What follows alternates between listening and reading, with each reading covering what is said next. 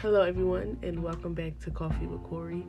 This is your girl, Corey, and I'm so excited to be consistent just in general with these episodes. And I'm just gonna get right into it because I'm really not prepared at all to um, with content. But I, most of the time, how I originally started this was just having a conversation with myself and recording it because I mean I always am talking to myself in my head. Nobody really knows because nobody's in my head listening to my thoughts. But majority of the time, that's what's happening. I'm talking. Ideas are, you know, and thoughts are bouncing back and back and forth over and over and over and over again, about the same thing over and over and over again. And it's like it's really exhausting mentally. And I still had to be present, you know, for like other people's real conversations with me. So that's the life of a Virgo. This is the life of Corey, everyone. But I'm gonna get into the real topic, which is critical race theory.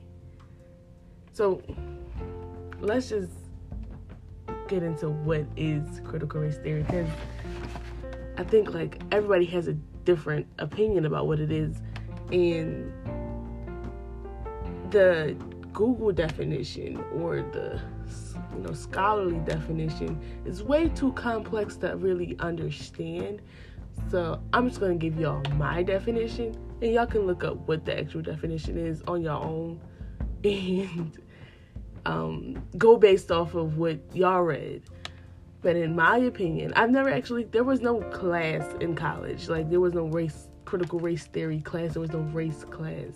But in every single course that had to do with social movement, social justice, or um, just in general, like sociology or things like that, dealing with society and how we, you know, how we move with each other based on race, class, any type of division um, or facets of society. There was a undeniable fact that race was going to be an issue inside of America race because of the past that you know past issues that race has had in America as far as slavery. We could talk about you know um, the internment camps for um, I think it was Japanese or Japanese internment camps. We could talk about all these different issues that America has had with dealing with race issues. So like we've had not only problems economically, but somehow we always connect our issues with it being like we have to use a scapegoat a scapegoat. And sometimes america has chose to use african americans. Africans and brought them over to america unwillingly. Um, they used Mexicans. They've used um, Muslims or Arab or, um, people from um, Middle Eastern countries, if that's the race. I mean, that's the race. Um, continuously blaming one race, putting one race over the other in order to really excuse what the real issue is. And it's a class issue. A class issue. But what critical race theory is, is acknowledging the hurt and pain that race conflicts have caused over the years and where it has put us now as a people, as an American people, not just as black or white or Asian or um, anywhere else.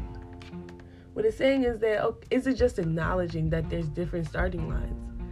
Because if we don't acknowledge it, we're going to continue to get, we're going to continue to create bitter Americans, not Americans who who feel like they can. Like, I'm talking about young Americans. I'm talking about high school age children who come out of high school and go into college, and we sit in these classrooms where our peers are on, you know, all these different levels of education.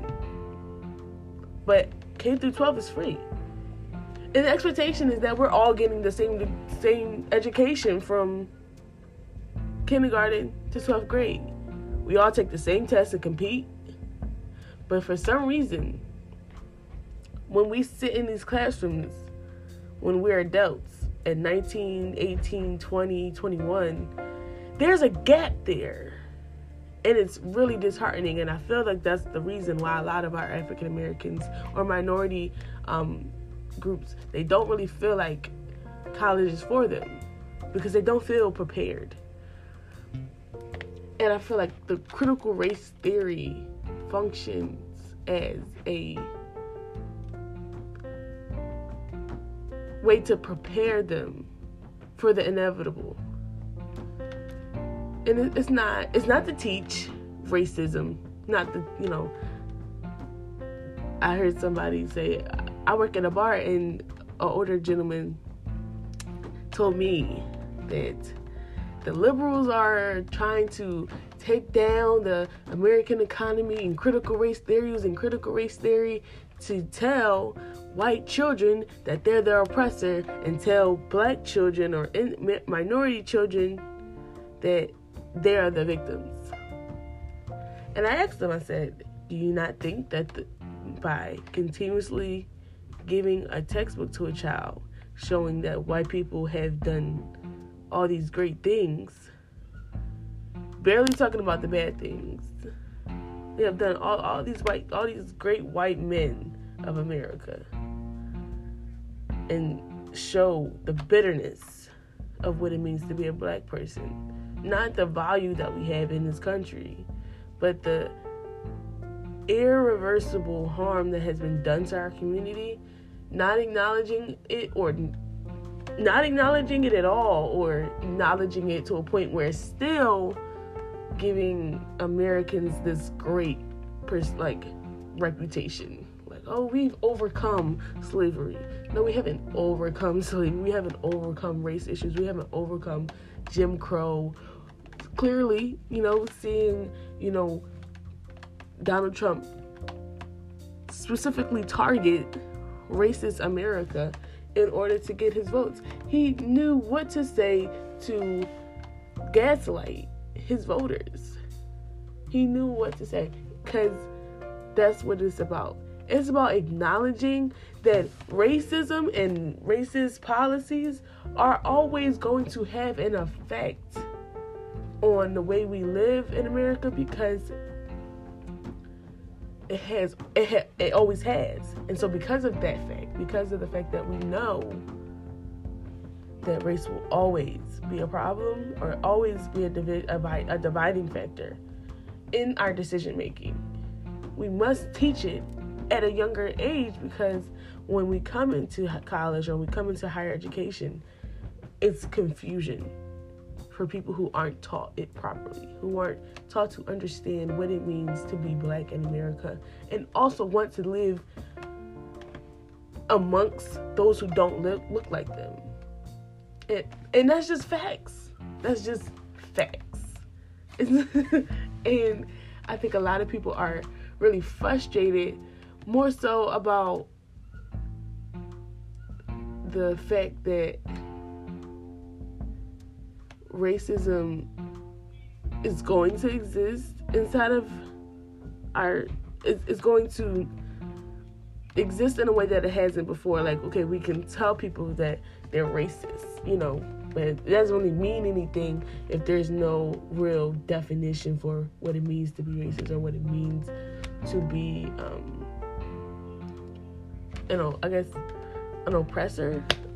But I just don't I don't think that even has anything to do with um critical race theory at all. Like oppression versus race like versus victims. Like that's that's not even a conversation at that point. Like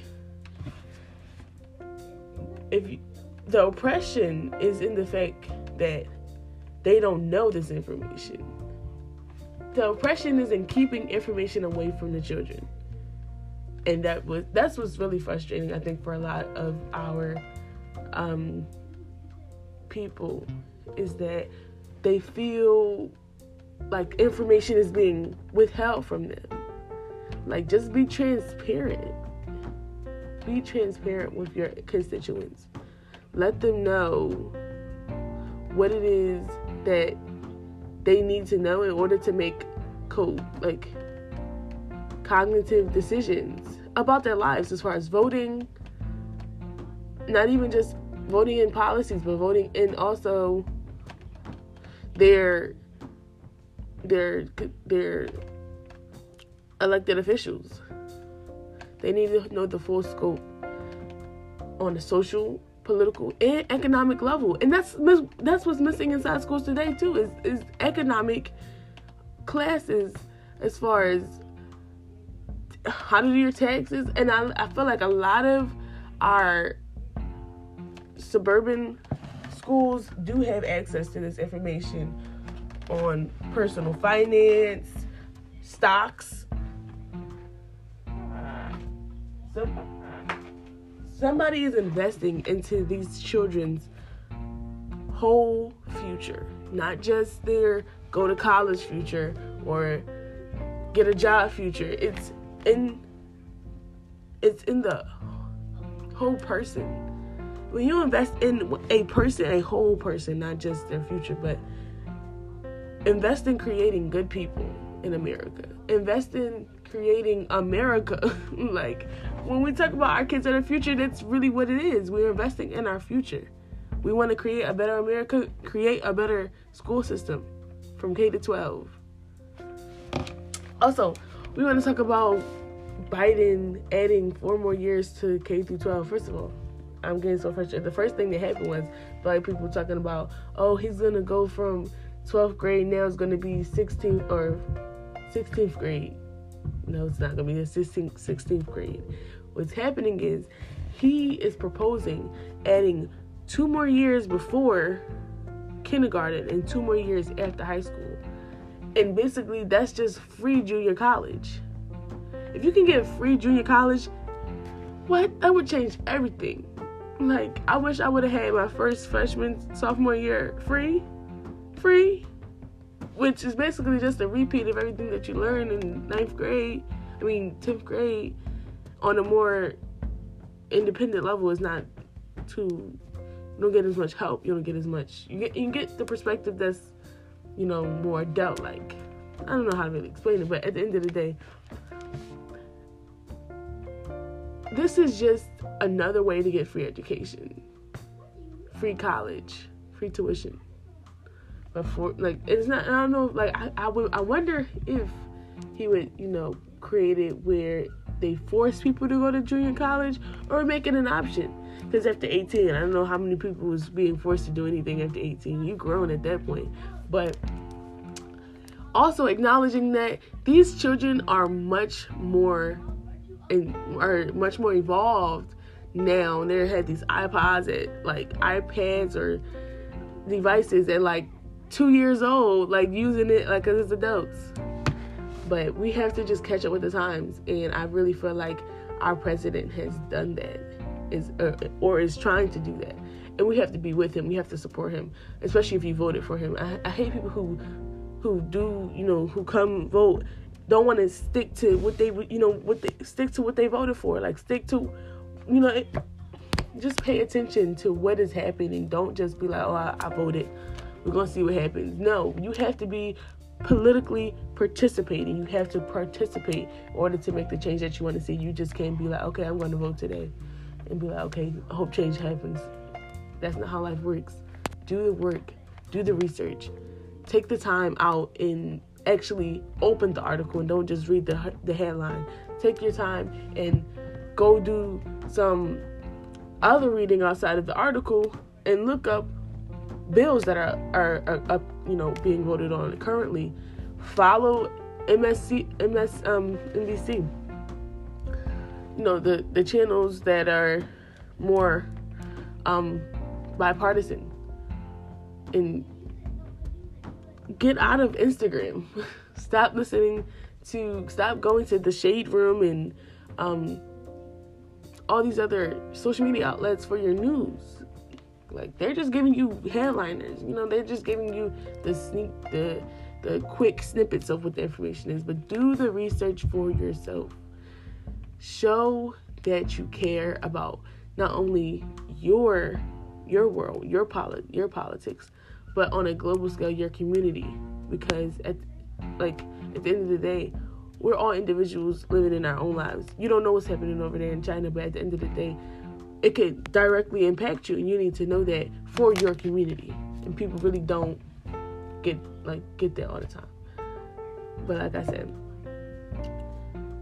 we have to be more cognitive. I have to be more cognitive too. I think once I graduated college, it was just I was over everything. Like I didn't want to hear the news. I didn't want to talk about another politician. I didn't want to like.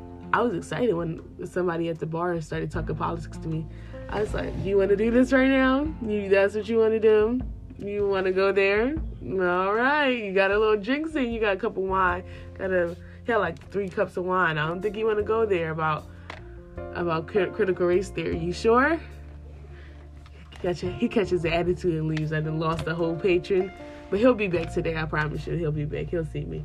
But anyway, I thank y'all for listening. I hope y'all continue to listen and come back. And hopefully, I have some interviewees and we can have really good conversations about what's happening in today's world and continue to wake up our minds to the dark rose cup of truth and really appreciate our awakening. So, grand rising to you all and have a good rest of your day.